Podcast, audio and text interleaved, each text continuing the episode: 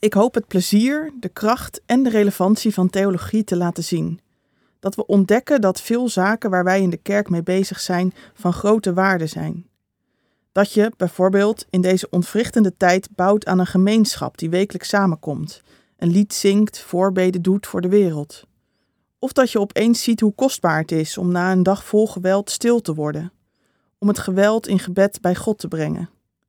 Misschien gaan we de kracht van dergelijke gewoontes weer opnieuw zien. Dan zullen we er ook in de kerk niet zo slordig mee omgaan.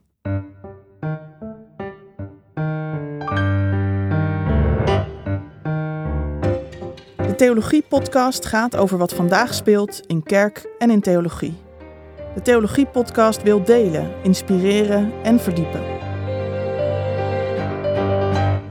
Kees van Ekris is dit jaar verkozen tot Theoloog des Vaderlands en is daarmee de dertiende theoloog op rij die een jaar als ambassadeur van de theologie mag optreden.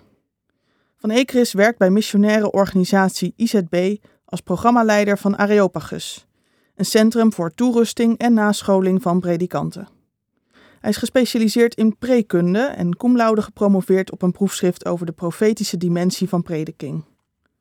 Vorig jaar publiceerde hij het standaardwerk Dialoog, Dans en Duel, preken voor tijdgenoten.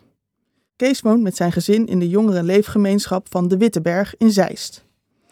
Van harte welkom Kees. Dank je. Leuk dat Tom eh, en ik jou vandaag mogen ontvangen hier.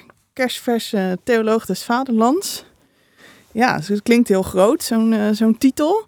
Maar laten we eerst eens teruggaan naar het begin. Waar, waar is überhaupt de aandacht en liefde voor theologie begonnen bij jou? Nou, ik heb eerst uh, iets anders gestudeerd, bestuurskunde in Enschede. Uh, ik heb altijd wel politieke interesse gehad en uh, volgens mij wilde ik eigenlijk graag diplomaat worden of zo, diplomatieke dienst. Dus bestuurskunde in Enschede, anderhalf, twee jaar gedaan. Um, en ja, dat, de, dat als je terugkijkt, is het vaak heel moeilijk te reconstrueren wat het nou precies was. Waardoor je in één keer dacht, ik ga iets anders doen. En dat gaat theologie uh, worden. Of filosofie uh, overwoog ik ook wel. Maar dat, was, het had ook wel te maken met, met geloof. Geloof dat uh, aan de ene kant weggezakt was in mijn leven. En op de een, een of andere manier weer terugkwam. En er kwam ook een oud vuur terug. En toen ben ik eigenlijk in één keer overgestapt. Hm. Want dat kerk en theologie, dat was wel sinds het begin, zat dat wel al in je leven? Ja, het zat in mijn biografie. Uh, en dat was ook uh, dat was een goede herinnering. Uh, ik was als kind, ik was een gelovig kind. en ik heb ook de, de, de, de, de kerk en, en, en het familieleven, dat had daar een goede rol in. Ik was dat ook kwijt. Waar bad je voor als kind? Ehm, ik, ik was, ik weet nog dat ik, ik hield erg, ik hou erg van voetbal. Ik weet nog ja. dat ik, uh, ik mocht altijd een eerste helft kijken. dan moest ik naar bed. en in die tijd. Dat was, is onbevredigend. Ja, dat, dat vond ik toen al, was ik al heel blij met één helft. Ik weet nog dat uh, in die tijd heette dat AZ67. Die speelde een. En toen stonden ze achter en dan ging ik naar bed en dan bad ik of ze mochten winnen. En? dat weet ik niet meer. Ik weet alleen dat ik later dacht, want dat later hoor je over bidden. Hè? Dan kun je natuurlijk zoveel over waar bid je allemaal voor. En toen kwam die herinnering ook wel op. Ik dacht, ja, dat is, uh, het was, dat is eigenlijk een hele natuurlijke herinnering. Dat is, dat is een kind die houdt wat hij, wat hij bezighoudt. En hij was gewend om een avondgebed te doen. En dan zat dat erin. En God gaat dat regelen. ja, die ging dat... Nou, je had ook dat, kunnen bidden van, mag ik toch die tweede helft zien? Maar dat was het dan nee, niet. Nee, dat was het niet. Nee. Ja, het, zijn, het is het fascinerende met herinneringen. Waarom blijf je dat nou bij? En waarom herinner je dat nog? Ik denk dat ik ergens ook wel aanvoelde. Ik dacht, ja, ik weet, ik weet het niet. of, dit het nou, of dit het gebedsonderwerp moet zijn. Hm. En later ontwikkelde zich dat. Je ging naar school studeren. Ja, ik ging. Uh, ja, ik had in zekere zin een, uh, een, uh, een gangbare gang. dus ik, mijn middelbare schooltijd was een goede tijd. ik kon goed op school meekomen. Um, en ik wilde, ik wilde leven, ik wilde studeren, ik wilde huis uit, ik wilde daarheen. En uh, ik heb ook een prachtige tijd in Enschede gehad. Enschede is een hele mooie studentenstad, vind ik. Dan heb je eigenlijk een soort aparte studentenpopulatie in een andere stad. Net als in, in Wageningen bijvoorbeeld. Ook echt heel veel soorten mensen leren kennen. Ook een heel ander deel van het land.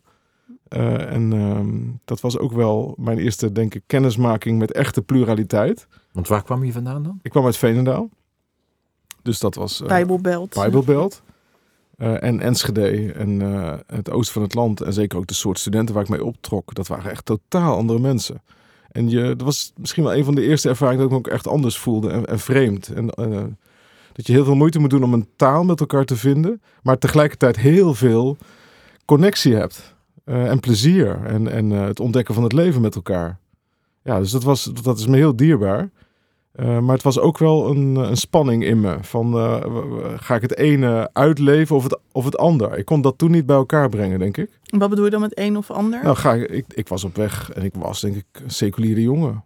Dus uh, inderdaad, een, ga, ga je studie afmaken. En waar dat opent allerlei deuren naar een, een leven wat uitdagend is en veelbelovend. Hm. En geloof speelde daar eigenlijk geen, geen rol. Het succes ja, succes, maar ook wel, wel de, het avontuur en de nieuwsgierigheid. En waar, waar kan ik nog allemaal komen in deze wereld? Uh, niet zozeer van uh, aanzien, maar wel van wat kan ik allemaal nog meemaken? Wat is er nog te beleven? En, en geloof plakte niet op dat woord beleven? Nee, toen niet. Dat, nee. Dat waren gescheiden werelden. Uh, ik was ook jong. Het is ook een, een, een nieuwe ervaring, denk ik. Hè? Dat, uh, van dat monoculturele naar het plurale. En, en dat is ook niet vreemd dat een, een jongen van 19 denkt...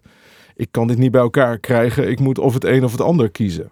Uh, en dat, uh, dat vind ik ook wel mooi. Dat dat ergens niet zo makkelijk gaat. Om zomaar iets kwijt te raken... wat ergens ook diep in je poriën zit of zo. Dus het, het, was, het was ook wel een beetje schreeuwerig misschien. dus daar iemand zijn die ik voelde dat ik moest zijn of wilde zijn, maar die ik ook niet helemaal was. Hm. En dat, dat, uh, dat, uh, dat, dat, dat, dat, dat ontvlocht. En later heb ik dat weer wat bij, bij elkaar gebracht. En, en op zich die zeg maar, politiek en, en culturen en contact uh, en menselijkheid, wat, ook, wat ik vind dat ook in diplomatie zit, dat zit ook in theologie of filosofie of geschiedenis. Dus het is ook wel een breed spectrum ja, dus zo ver staat het ook weer heel niet uit Daar was je toen al bewust van? Nee, dat is wel. Dat, is, dat is reconstructie. Hmm. Ja, dat, is, dat vind ik altijd zo boeiend. Hè? Ja, je maakt toch ook een soort persoonlijke reconstructie van een geschiedenis. Terwijl misschien anderen er ook wel heel weer anders tegenaan kijken. De rode draad in je eigen ja. leven. En je laat dingen weg. Ja, het heeft iets echt kunstmatigs. Dus je maakt ook een verhaal. Dat boeit mij erg. Ja, ze zeggen, je herinnering is heel wankel. Hè? Heel onbetrouwbaar eigenlijk. Dat geloof ik ook echt. Dus je maakt een narratief. Dat is mooi ook wel van ouder worden. Dat je denkt, ja, ik heb altijd met een bepaald narratief geleefd, maar het, het zou ook wel eens heel anders kunnen liggen. Maar ik moet er aan de theologie meteen denken. Doet de theologie niet hetzelfde? Namelijk keuzes maken en bepaalde zaken daardoor vergeten of wegstoppen of, of zelfs vernietigen? Ja. Dus daarom... als, als, als constructor van, van, van verhalen. Ja. En dus is de dialoog en het andere perspectief zo belangrijk. Omdat die andere je, je dat laat zien. Waarom laat je dat weg? Waarom zeg je dit niet? Ja. Dus die tegenstem is daarin ook nodig. Cruciaal. Ja. Hm. En daar niet bang voor zijn, maar daar nieuwsgierig naar zijn. Wat, wat, wat laat ik weg eigenlijk? Zeg het eens. Ja. Nou, en dan in jouw eigen nou, geconstrueerde verhaal misschien, waar kwam die theologie dan de hoek om kijken? Hoe ging dat? Dat was, dat was vreemd genoeg toen ook weer een vreemde wereld. Dus ik kwam in Utrecht en ik kwam uit Enschede en dat was, dat was levendig en pluraal en, en, en ook werelds, seculier, uh, open. En ik ging naar Utrecht en daar was het ook wel weer gesloten, vond ik. Dus ik, ik, daar voelde ik me ook weer eigenlijk een beetje buiten. Een soort theologisch seminarie, hoe, hoe, moet ik dat voor me zien? Nee, dat was uh, op de Uithof toen. Uh, Utrecht was, uh, um, was ook wel wat, vergeleken met Leiden en Groningen en Kampen, was Utrecht ook een wat behoudender atmosfeer. De, ik heb die kom af ook, dus ik had daar een soort natuurlijke verbinding mee. Maar daar merkte ik al snel dat ik, dat, dat ik daar wil, bij wilde horen, in zekere zin. Maar dat, dat, uh, dat lukte ook niet echt. Omdat mensen ook wel zagen dat ik, dat ik ook heel andere dingen met me meebracht. Hm. Dus daar probeerde ik me ook wel weer wat in te... Kun je een uh, voorbeeld geven? Want het leidde denk ik tot conflictjes of conflicten. Of, of was het kleding, anders? taal. Uh, nou, kleding, kom maar op. Waar ging het mis? Jij kwam, hoe zag jij eruit in die ik tijd? Ik zag er gewoon uit zoals elke twintigjarige student eruit zag. En ik kwam uh, in een wereld waar wat meer... Uh, de mannen in pak of zo ja, daar rondliepen? Wat, uh, wat stijvere kleding en, en wat, dat er wat meer gelet werd op je kleding in de hoek waar ik zat. En dat dat ook een soort indicator was van, van geloof. Je, ja, van hoe je dacht of bij wie je hoorde. Dat was toen in Utrecht echt wel sterk. En dat is eigenlijk, ja, nu het zegt, het is dezelfde ervaring als ik in Enschede had, alleen dan omgekeerd. Hm. Je ging je aanpassen? Ging je andere in kleding kopen? Nou, in het begin, uh, ja, ik was natuurlijk ook echt, ik dacht, wat, waar ben ik, wat ben ik aan het doen? Ik was, ik was zomaar overgestapt naar een andere studie. Dat was ook een sprong in het diepe. ik wist eigenlijk ook niet heel precies wat ik ermee wilde. En dan kom je in een wereld uh, waar ik niet uh, met een soort zelfvertrouwen binnenstapte van nou, dit ben ik en zo ga ik het doen. Maar, maar je zegt zomaar, dat geloof ik niet. Niemand stapt zomaar over. Nou, ik heb het niet met mijn ouders overlegd. Ik heb het niet met mijn vrienden in Enschede. Die wisten dat helemaal niet dat dat in mij leefde. Zelfs uh, Ariane, daar had ik net uh, verkering mee, uh, mijn vrouw, die, daar, daar, die belde ik eigenlijk op. En ik zei, ik, ga, ik ga wat anders doen. Die was helemaal shocked natuurlijk. Die dacht, diplomatieke dienst, daar zij gaan we. wel in, in Enschede. Nu ga ik naar de, dit wordt een pastorie. ja, precies. ja, die, zij studeerde in Wageningen. En de, wij waren allebei zoekend in geloof. Dus dat was voor haar ook wel een soort, wat? Uh, dus in die zin, het was wel een soort solitaire uh, gisting of zo in mij. Maar een gisting van maanden? Of was het echt gewoon in een week? Ja, het is een heel raar verhaal. Het, was, het giste dus wat maanden in mij. En ik was er erg... Uh, ik, ik ben nog steeds echt een sportjongen. Ik voetbalde bij het studententeam. Drienelo, VV Drienelo. Fantastisch. Met, met, met twaalf studenten daar de Twentse regio in. Elke zaterdagmiddag. En dan die, die Twentse dorpen die die studenten ontvingen. En die dachten, wacht even, die pakken we. en toen, toen schudde ik mijn kruisbanden. Ik nog heel goed. En in één keer uh, knapte er ook iets. Of zoiets. Ik moest uh, geopereerd worden. Ik ging naar huis. Ik was even uit de studie. En uh, dat was wel een katalysator van dat ik dacht, wat, wat, wat ga ik nou doen? Ja. Even stilgezet worden door zo'n ja. fysiek ja. iets. Ja. Ook dat is reconstructie natuurlijk. Maar dat mm. herinner ik me nog wel. Ik herinner me dat, dat ik uit Enschede met de trein uh, naar huis ging. Ik had mijn kruisbanden geschud. Ik kon, ik kon amper lopen. En dat, dat treinritje, dat was wel een uh, moment dat ik dacht... Uh, volgens mij, ja, dat heb je soms intuïtief in het leven. Hè? Volgens mij is er iets bezig om te veranderen in mij. En, en toen stapte je uit die trein ja. en besloot je... Het wordt theologie. D dat kan me niet meer terughalen wanneer ik het echt besloten heb. Maar de, ik herinner me wel dat dat, dat, dat een de, de terugkeer naar Enschede, die werd eigenlijk, uh, die, ja, die viel weg. En het was een proces in jou, dus je ging niet in gesprek met anderen. Amper. Het was iets van jouzelf en op een gegeven moment was het tijd om het te communiceren en ging je het ook doen. Ja. Ik had wel in Enschede, dat, was, dat, uh, daar waren, dat is een campus, hè? De, de, ja, Enschede heeft een uh, grote campus. Uh, en daar was, daar was een, een, een soort christelijke studentenvereniging en dat, die passeerde ik altijd. En die spraken mensen ook aan. En die spraken mij ook een keer aan. Dat was ook een soort reminder aan een aspect in mij dat ik een beetje ontkende of negeerde. En die riepen dat weer een beetje wakker. Het kan zijn dat ik het met hun wel enigszins besproken heb, maar ik denk het eigenlijk niet. Wat, hoe spraken ze je aan? Of kun je nog herinneren wat ze zeiden? Ja, ze gingen gewoon het geloofsgesprek eigenlijk aan met, met uh, random studenten. Ook ik dus. En, uh, en dat was een brandend braamstruikje voor je? Ja. Ik, ik had, ik had soort Respect voor hun vrijheid. En voor degene die niet weet waar het brandende braamstruikje naar verwijst, dat is de roeping van Mozes. Die ziet het hm. struikende fik staan en wordt dan geroepen. Dat... Ja. Dus het wakkerde ook een soort verlangen aan. een mooi beeld. Ja, nou, ik denk vooral dus, want ik denk, ik denk dat ieder mens dat ergens wel weet, ergens. Ik was ook bezig om niet mezelf te zijn. Ik wilde heel graag iemand zijn. Ik deed ook mee en ik was er ook heel goed in om dat te zijn. En toch was er ook iets wat. En daar stonden uh, mensen die waren iets ouder dan ik. Die stonden op die campus. En dat waren geen weirdo's. Maar die waren wel ergens ook op een hele integrale manier. Uh, en een integere manier waren ze ook gelovig. En daar gingen ze gewoon uh, niet drammerig, of, maar gewoon het gesprek over aan met andere studenten. En ook met mij dus. Ik dacht, goh, dat kan ook. Nou, dat kan ik ook. Niet alleen dat kan ook, maar dat kan ja. ik ook. Want dat is jouw rol geworden nu. Ja, om op die manier te praten met mensen over geloof. Ja, dat is een goeie. Ja, toen dacht ik nog van, uh, dat, dat kan ik nooit. Zo, zo, uh, zo, zo integraal als het ware. Dacht Mozes ook, dit kan ik niet. toen die geroepen werd.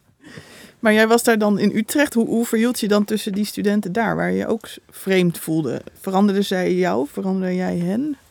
Um, ik ging eerst, uh, dat had je toen de vooropleiding. Hè? Ik had uh, geen Grieks en Latijn gedaan op mijn VWO, dus dat ging ik eerst doen. Dus dat was ook een rare fase, dat, dat je theologie wilde gaan doen en je zat uh, alleen maar in Grieks en Latijn. Hm.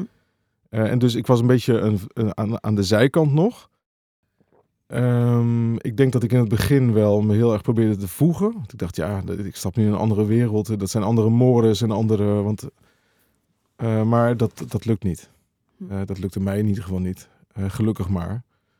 Ehm, en het is eigenlijk, uh, ik denk dat het niet dat het, dat het uh, zich ontwikkelde zoals het eigenlijk altijd gebleven is. Namelijk een bepaalde loyaliteit naar mensen die ik herken uh, in, in allerlei dingen.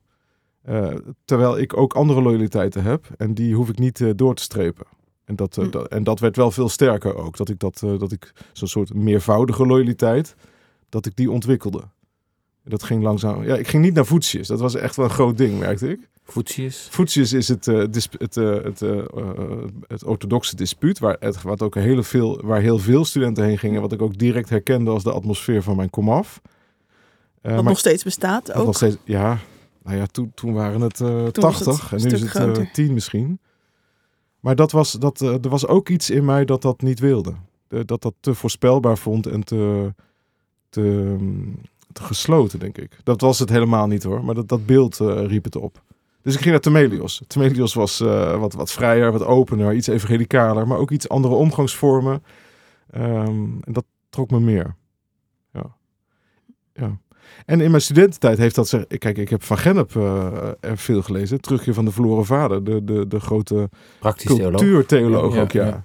De schitterend boek over literatuur, over ontwikkeling in Europa, over theologie die zich op een hele uh, intelligente en, en empathische manier bijna zich verhoudt tot wat er allemaal om ons heen gebeurt. Ik weet nog dat ik bij, toen was een docent uh, Noordergraaf, en dan moest je een paper schrijven Herman over Noordergraaf? Nee, de, uh, nee, Albert. Albert ook. A. Ik weet niet of het Albert was. A, ja. Dat wist je vroeger amper ja. wat de voornaam was. En uh, ik moest een paper maken over dat. En dat boek is best wel groot. En ik was zo, ik ben ook niet zo heel goed in heel goed samenvatten. Dus ik had, ik had een werkstuk gemaakt van wel 60 bladzijden of zo. Omdat ik gewoon zo onder de indruk was van die, al die rijkdom wat daarin zat. De duiding van de cultuur, de litera ook, ook Dostoevsky, Camus, Kafka. En ik, ik zoog het in. En ik maakte er een heel groot werkstuk van. Ja, en dat was in die tijd ook veel meer werk. Want ja. er was nog geen tekst verwerken. dus dat ging allemaal achter de typemachine. Ja. Toch? Nou, typemachine weet ik niet. Maar in ieder geval, het was veel werk en het was niet zo... Uh, het was niet op de laptop, zeg maar. Nee. nee. Maar er trok jou iets, iets trok mij enorm. jou ja. daarin. Nog steeds heb ik dat, ja. Uh, dus die, die, uh, die, die soort theologie, die vanuit bronnen uh, in, een, in een openheid en in een voortdurende dialoog met je cultuur staat, die leert van een cultuur. En die ook uh, niet zonder wil. En die tegelijkertijd ook uh, door, door er als theoloog of als christen je daarin te bewegen, ook denkt: dit is ook mijn wereld. En, en, ook, en, en mijn geloofswereld heeft, voegt ook iets toe. Ja, dat, dat heb ik altijd gehouden. En heb je daar ook een soort thuis in gevonden? Je hebt het over hoe je je in verschillende werelden beweegt. Wat was jou, dan jouw plek daarin? Ja, dat is een goeie. Um, ja, ik heb dat wel. Ik heb altijd wel uh, een bepaalde thuisloosheid klinkt te zwaar. Maar ik kan me echt uh, diep verbonden voelen met een heleboel soorten theologen en een heleboel soorten gelovigen. Hm. Ik heb daar, ja, ja dat. Uh, ik, inmiddels vergelijk ik dat met. ik hoop dat theologen en gelovigen, een, vooral theologen, een brede innerlijke bibliotheek hebben. Dus dat je Hm. eigenlijk van binnen allerlei soorten boeken hebt staan. En als ik met iemand praat en denk, oh ja, dat, dat heb ik ook gelezen en dat begrijp ik ook. Dan kan ik dat boek uit de, uit de kast pakken en, en daar contact over hebben. Maar er staan ook een heleboel andere soorten boeken in mijn uh, innerlijke Hm. bibliotheek. En daardoor, daardoor heb ik het idee dat dat een, een integere verhouding is tot een heleboel soorten mensen. Hm. Dat je een soort rijkheid of Ja. diversiteit hebt Ja. en daar dat, na, nagelang de situatie, dat tevoorschijn kan halen. Ja. Maar het is ook de diepe erkenning dat mensen verschillend zijn, ook in hun geloof. Want dat is natuurlijk een heel wezenlijk punt, Mm. Ja. omdat in geloof we geneigd zijn om alles tot één verhaal te blenden. Ja. Dat je ook die ve- veelkleurigheid ook in, in je interne bibliotheek hebt. Ja, en die erkenning, erkenning zit natuurlijk dan ook in je biografie. Omdat je mensen hebt ontmoet waarin Ja. je iets gevoeld hebt en waarin je connectie mee hebt gehad. Eh, en en dat, dat misschien dat literatuur of theologie soms een verwoording is van die ontmoetingen die je had. Eh, en die de, het recht doen aan die mensen die ik ontmoet heb, dat vind ik inderdaad heel belangrijk. Is Ja. dat waar het voor jou begint? Bij mensen en hun verhalen? Of, Ja, of die en- verbinding op zijn minst? En bij het, bij, het, eh, bij het mysterie wat je in mensen aantreft. Zowel het mysterie van wie die mens is, maar ook eh, de, eh, de, het zoekende van, een, van ieder mens in zijn biografie naar, naar, naar zin of naar, naar overleven of naar God. En dat des te, eh, des te opener je met elkaar praat, des te meer sporen je daar ook van vindt. Van? Van dat, van, die, van dat mysterie uh, waarin zowel de eigenheid van de mens als ergens ook God um, een, een, zoektocht naar elkaar hebben in een mensenleven. Het klinkt dan wel heel voorzichtig voor een theoloog des vaderlands. Tenminste, de, de godsvraag. Want je zegt uh, ergens God, de vraag naar God. Hoe is dat dan voor jou? Nou ja, het heeft er ook mee te maken dat je niet te snel de zoektocht van een ander wil toe-eigenen in taal van mij. Zeg maar. Dus dat ik zeg, oh ja, kijk, daar en daar, daar ben jij op zoek naar God. Terwijl die ander dan misschien zal zeggen, nou, nou dat, dat, dat vul je wel heel erg in vanuit jouw frame.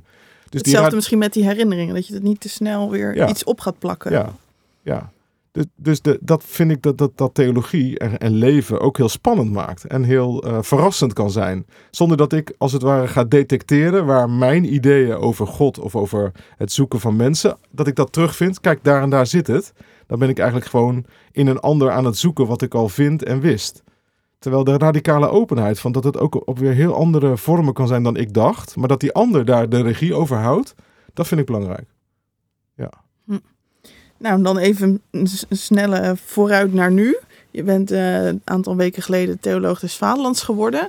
Is dat ook, ja, waar we het nu over hebben gehad, is dat ook wat je wil gaan doen? Dat gesprek, die verhalen? Ja, dus voor een deel dacht ik, uh, is, is, doe ik niet nu op een, op een iets breder podium. En, en, en, met, meer, met andere mensen ook. En publieker doe ik hetzelfde. Uh, dus dat, en ook, dat is het leuke van deze, iemand zei waardigheid. Vond ik een heel mooi begrip voor dit. Want je krijgt ook een soort waardigheid toegekend. Dignity, zou de, de queen zeggen. Ja. Prachtig toch? ja dacht, ja, dat is het. Kan, kan, ik dat, kan ik anderen meenemen in het laten zien van wat ik eigenlijk altijd probeer te doen? Kan ik dat explicieter maken? Kan ik, kan ik kijk eens mee met mijn ogen en laten we dan eens kijken naar, naar dit of naar dat. En kunnen we dan een soort samen ontdekken dat dat inderdaad zo is. Dat er heel veel te zien en te ontdekken is in mensen waarvan je eerder dacht van die zijn ongeveer zo en zo. En dat dat dus ook een bepaalde een bepaalde zelfvertrouwen kan geven aan theologie en aan geloof. Dat... Want je hebt een heel project bedacht, ja, je, Wil, je wil op excursie, op avontuur, zeg ja. je. Ja, dus eh, ik dacht, uh, ik, ik wil wel graag een beetje de regie houden over zo'n jaar. Omdat ik, uh, mijn huiver zat ook wel een beetje, dat, dat heb ik ook verteld in een interview. Ik wil niet de, de wijsneus van het vaderland zijn, die over allerlei soorten onderwerpen meent een bepaalde mening te hebben. Een soort GBJ Hilterman. Ja, exact. Ja. Die ken ik niet hoor. Oh ja, nee, nee. er zijn vast luisteraars die GBJ Hilterman kennen, maar het was een, een, een, commentator, een beschouwer. En hm. die vertelde wat over het nieuws op tv. Dat was vrij vroeger vrij langdradige televisie. Volgens mij op zondagmiddag. Ja. Uh, een half uur radio en dan een beschouwing over wat er allemaal gaande is in de wereld. Ja, daar wilde hij niet eens de eerste helft van meemaken. ja. Dus dat wilde ik niet. Uh, en ik wil ook niet, uh, ik erger mezelf daaraan. Als ik andere mensen over dingen hoor praten waarvan ik denk dit is veel complexer en, en je doet mensen tekort en je doet situaties tekort. en ik vind ook niet dat dat, dat dat, ja dat klinkt misschien een beetje sterk. Maar ik vind niet dat dat altijd de beste vertegenwoordigers van theologie zijn. Hm. Uh, dus uh, ik, ik wilde graag de regie houden. Uh, en dan dacht ik, nou, de, waar ligt mijn kracht en waar ligt mijn manier van theologie bedrijven? Dat ligt heel erg in ontmoetingen, in luisteren, in duiden samen met een ander van wat zie jij gebeuren en wat zie ik. En proberen om theologische taal in te vlechten in wat ik zie. En, en um, je kunt zelfs nou ja. Dus dat ga ik als eerste doen op tien heel verschillende plekken. Ja. Je zegt even, je kunt zelfs. Nou ja, ik wou zeggen, uh, ik wil heel graag, als ik aan het einde van het jaar kijk, uh, patronen ontdekken. Dus, dus uh, als ik ehm, naar de Rabobank ga en ik ga daar met een CEO een dag optrekken en ik zie hoe hij of zij probeert op de een of andere manier om menselijkheid of juist kordaatheid of ook keuzes, hoe zij die maakt, en ik ga met iemand naar de Bunnik site. En ik ben een dag mee in een voetbalwedstrijd. En ik, en ik voel wat daar allemaal kolkt en gist. En ik ga daarover reflecteren. Zou het kunnen zijn dat ik op den duur patronen ontdek? Dat denk ik, ja, maar wacht even. Dit is dus echt een cultureel patroon. Wat we in allerlei plekken zien. En kan ik daarover reflecteren als theoloog? En dan misschien ook wel taal ontwikkelen. Waardoor we denken, theologie ligt voor het oprapen. Theologie is vlakbij eigenlijk, als je maar goed kijkt en goed luistert. En waarom is dat dan juist een taak van de theoloog? Zou je kunnen zeggen, nou daar hebben we sociologen voor. Nou ja, de theoloog heeft inderdaad, ik denk, een eigen perspectief. Een eigen manier van kijken. Dus je hebt uh, een politicus. Uh, daar heb ik veel respect voor, voor politici. Die hebben een eigen manier van kijken. Met een eigen complexiteit en een eigen taal. Of hebt macht gaat politiek. Macht, macht. Maar ook uh, hoe, hoe beïnvloed je een cultuur en een samenleving? Dat is een complexe vraag. Je hebt de ondernemer. De ondernemer heeft vaak weer een heel andere blik. Die kijkt veel, uh, naar, veel meer naar effectiviteit en naar kansen en naar vooruitgang. Um, de theoloog heeft ook een eigen perspectief. Dat, zou, dat, dat is eigenlijk een beetje de, het avontuur om aan te gaan. Maar ben je op zoek naar het perspectief? Of zeg je, ik weet wat het perspectief is en dat ga ik nu in praktijk brengen? Nou, ik denk dat, ik, dat mijn uitgangspunt is dat wij, uh, dat wij ook als theoloog uh, reflecteren op bestaansvragen dat de bestaansvragen, waar, dat ook, is het perspectief. waar ook een socioloog eh, mee bezig is en ook een, eh, een politicus, daar is een theoloog ook mee bezig. En die heeft daar ook een bepaald perspectief op wat helpend kan zijn voor wat een ondernemer niet ziet en voor wat een politicus niet ziet. En dat perspectief, dat wil ik beoefenen. Maar wat is dan dat theologische perspectief? Ja, nou ja, dat is dus Hoe het, zou je dat omschrijven? Het, het, het, het bestaan ook bekeken vanuit een christelijke traditie of een theologische traditie en vanuit God. Uh, dat, dat, um, ik zat te denken, neem de coronacrisis, waarin we dat ergens met elkaar ook allemaal voelden. Daar ging het om politieke vragen en om uh, economische vragen. En die waren dominant en gezondheidsvragen. Maar ergens voelen wij allemaal aan dat er ook andere vragen een rol aan het spelen zijn. Dat zijn voor een deel antropologische vragen, van hoe gaan we met elkaar om, wat is een cultuur, wat hebben wij nodig, menselijk contact, is dat cruciaal of niet? Um, en ook de zinvraag komt op. Waar, waar, als dit het leven is, eh, wil ik het dan eigenlijk wel zo leven? Wat wordt mij afgepakt? Wat is leven eigenlijk? Nou ja, dan, je voelt, dan beweeg je ook toe naar vragen over zin. En kan, ik weet nog, wij zaten in een soort uh, denktank-achtige situatie tijdens de coronacrisis. Met, met een filosoof en een politicus. En ik was als theoloog. En toen zei op een gegeven moment de filosoof tegen mij: Jij moet nu ja, moet, het klinkt heel hard, maar jouw, jouw taak is nu om verhalen en perspectieven uit jouw traditie in te brengen, waardoor ik denk, ah ja. En toen hadden we het bijvoorbeeld over de woestijnervaring en over Israël. En die woestijnverhalen, die kwamen opeens helemaal tot leven. En daar zat ook een bepaalde wijsheid in, waarvan wij toen dachten, ja, dit is een woestijnervaring met elkaar. En de wijsheid van die bronnen, die geven nu kracht en perspectief. En als iemand in die tijd kwam met het verhaal van openbaringen, en, en uh, wat dat de, de, eindtijd, de apocalyps. Je had in die tijd ook het getal 666. Dat dat uh, zou verwijzen naar. Uh, ook dat is dus een, een, een, een, belangrijke observatie. Namelijk de dystopie. En de, de, wij verliezen de regie. En een samenleving die absoluut slecht is. Nou, nee, meer. heeft er nog iemand de regie? En is, dat, is die regie. Is dat God? Of is dat misschien wel een kwade genius? Of iemand die alles ontwricht? Dus dat die intuïtie opkomt in die tijden van crisis, dat is ook een bepaalde theologische constatering die behulpzaam is. Want je kunt als politicus alle wappies wegzetten. Mhm. Of je kunt als een theoloog zeggen, oh, wacht nou even, wacht nou even. waarom gebeurt dit fenomeen? Kunnen we daar eens niet wat over vertragen en over praten? Ik denk dat dat heilzaam was geweest in onze samenleving. Dus ik vind dat sowieso, hè, dat ik denk dat die, de verwerking van die crisis in onze cultuur, dat die amper, heb je weer wat, dat is de theoloog. Die zegt, hebben wij die crisis wel verwerkt? Hm. En dat is ook de pastor. Wat doen wij met al die vervreemding die gebeurd is? En ook, dat vind ik heel mooi, dat bepaalde collega's in, in het land ook zeggen, we moeten de doden van corona herdenken. Want iedereen gaat door.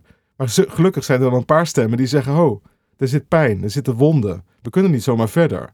Dan de theoloog, en die heeft heel veel bondgenoten in, in, uh, in psychologen en in uh, maatschappelijk werkers die zeggen nou ja, inderdaad, dat perspectief, dat is goed dat je dat inbrengt, want er zit nog heel veel vervreemding en er hoeft maar een nieuwe crisis te komen en het leidt weer op. Hebben we wat geleerd? Ja, dat... Ja, dus ook een, een laag dieper kijken, wat sluimert er misschien, ja. voordat we weer in de actiestand uh, schieten. Dat. En de theoloog uh, kan dan ook wat zelfvertrouwen winnen. Hm. Denk, ja, de, het is misschien een eenzame stem en misschien herkent niemand het gelijk. Maar toch denk ik dat, en dan komt er mm -hmm. iets van een input. Want je bent ook aangesteld voor de maatschappelijke relevantie van de theologie. Is dit ook een soort, ja, de kleine theologie wil ook meepraten over die belangrijke thema's? Zie je daar een soort missie in?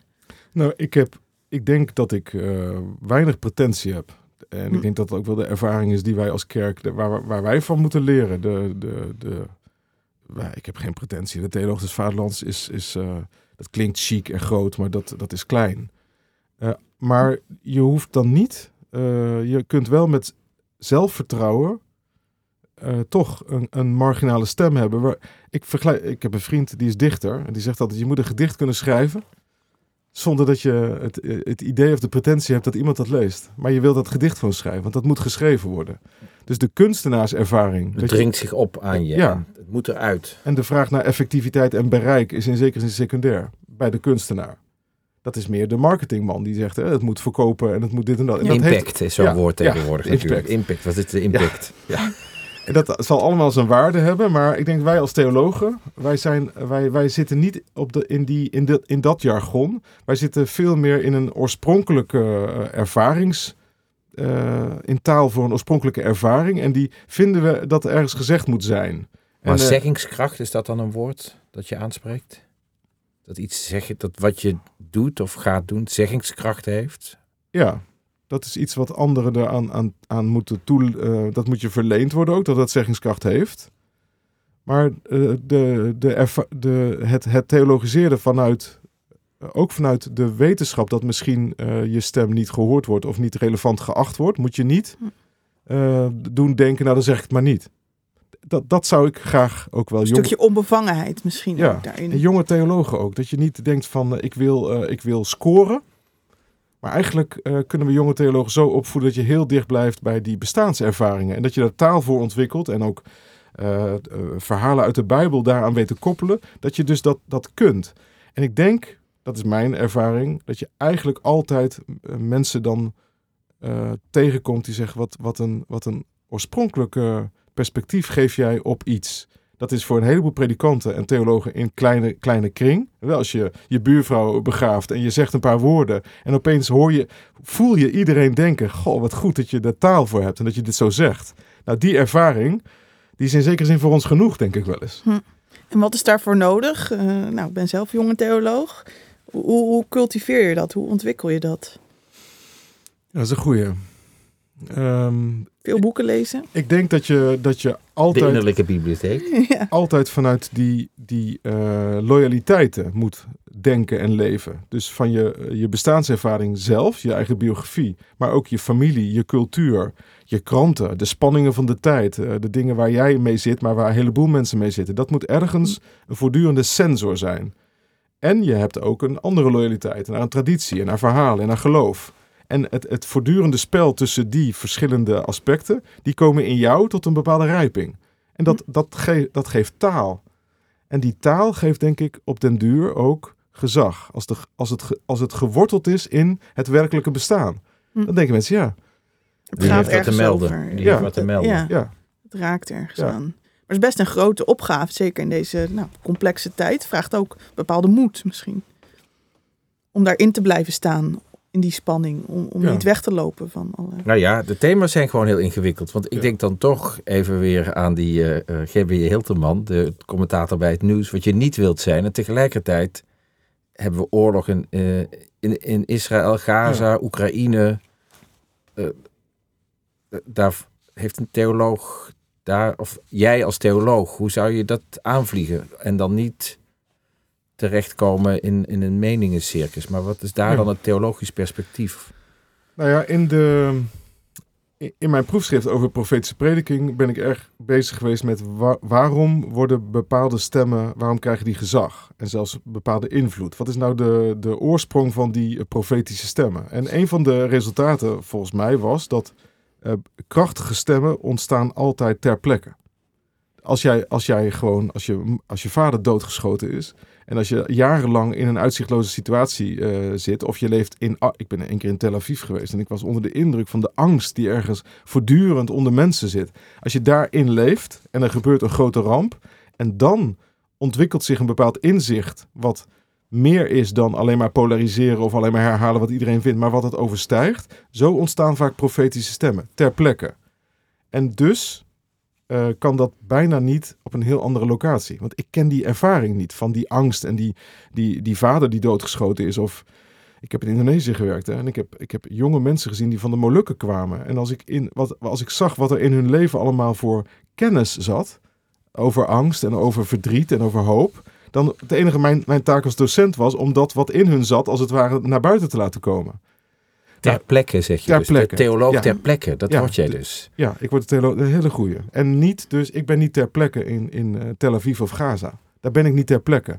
Ik zou, het enige wat ik kan doen is eventueel stemmen waarvan ik denk, die zijn ter plekke. En die, die hebben iets die voor het voetlicht brengen. Dat zou kunnen. Maar zelf dat zijn, dat vind ik eh, dus eh, ongepast. Dus meer faciliterend, dat tot Ja. bloei laten komen. En dat is ook een theologische habitus. Maar ook er zijn. Ik vind het ook, de, de, godsnaam betekent ook Ja. het werkwoord zijn. Mhm. Er Present. zijn. Ja. Ik vind, ja, en dat, daarmee eer je dus ook de ervaring ter plekke. Maar ook in zekere zin een godservaring van God is erbij. Ja, dat, dat- als dat daar ontdekt wordt en, en verwoord wordt, dan denk ik dat wij daar de kracht nog van hiervan voelen. Ja. En, en, en dus eh, ontvangen wij bijna de kracht van die stem. Ja. Nou, volgens mij zouden we hier eh, nog een stuk langer over kunnen doorpraten, maar we moeten alweer richting een afronding. Wat, eh, wat hoop jij voor het komende jaar? Wanneer eh, is dat wat jou betreft gelukt? Nou, ik, ik heb het eigenlijk deze week, ik krijg het steeds helder. Ik ben nog maar twee weken en ik heb een plan gemaakt. maar deze week had ik gesprek en toen dacht ik in één keer, ja, dat is het een beetje. Ik heb Thomas Halik gelezen. Daar was ik erg van onder de indruk. Omdat, Tsjechische theoloog? ja, omdat dat een Tsjechische stem is. Je voelt aan alles. Tsjechië zit in deze man. In alles. eh, Hm. in zijn eigen... zijn- Seculiere context. ja, in zijn ouders, eh, eh, in de liefde voor, voor, voor zijn vaderland, maar ook in de zorg voor wat er gaande is. Ook in de helden van de Tsjechische helden. Ook in zijn katholiek worden. In zijn biechtpraktijk. Hij heeft jarenlang. en hij heeft iets ontwikkeld van. ehm, ik wil in de binnenkamer van tijdgenoten zijn en van mijn cultuur. En vanuit die binnenkamer wil ik eigenlijk theologiseren. En in een van die boeken, Geduld met God, heeft hij een, een figuur uit het evangelie uitgelicht. En dat heeft hij eigenlijk vergeleken met de Tsjechische mens. En dat is Zacchaeus. Zacchaeus zit in de boom en die kijkt toe. En zo zegt Halik dan van zo kijken een heleboel Tsjechische mensen met enige reserve. eh, van ja, die kerk en geloof, ik weet het niet. En, eh, maar ergens eh, zijn, kijken ze met een schuin oog op wat daar gebeurt. En misschien dat wanneer er aandacht is en, en, en wanneer je in de binnenkamer binnen mag komen, kunnen er dingen gebeuren. Ik dacht, dat dacht ik al eerder, maar nu dacht ik, zal, zal ik dat, dit als doelstelling voor dit jaar maken? Wat zou het gaaf zijn als ik na tien gesprekken iets kan schrijven over bijvoorbeeld één type, één figuur uit het evangelie. Ik denk, nou, dat is nou onze Nederlandse tijdgenoot. En dat ik het dan zo beschrijf, dat eventueel mijn vrienden die niet geloven zeggen, nou, nu je het zo schrijft, daar herken ik mezelf al in. En dat zou ik fantastisch vinden. Het verhaal van Zacchaeus. Nou, of een ander. Ja, Ik weet het niet. Iets dus dat is open. Dat is open. Ja. Dus ik, ik sta open voor de verrassing. Dat ik denk, ja, maar wacht even. Die eh, bloedvloeiende vrouw of zo. Of juist de scharen die op de een of andere manier dit. Dat, dat is eigenlijk, dat zijn wij. En dat ik, dat ik zo, eh, zowel in zekere zin de academie als de kerk, als tijdgenoten, als eh, voorgegaan ben in een oefening van. eh, het is dichterbij dan wij denken. En ehm, de verbinding gelegd hebbend tussen mijn tijdgenoten en mezelf en mijn traditie. Nou, mooi. Daar kan je het jaar mee vooruit, eh, denk ik. Heel erg bedankt, Kees, Ja. voor het gesprek. Tom ook bedankt. En eh, nou, volgende keer eh, zijn we er weer. Wil je meer lezen over de Theoloog des Vaderlands? Ga dan naar de themapagina theologie.nl slash theoloog des Vaderlands. Op deze pagina hebben we een groot aantal actuele artikelen over dit thema bij elkaar geplaatst.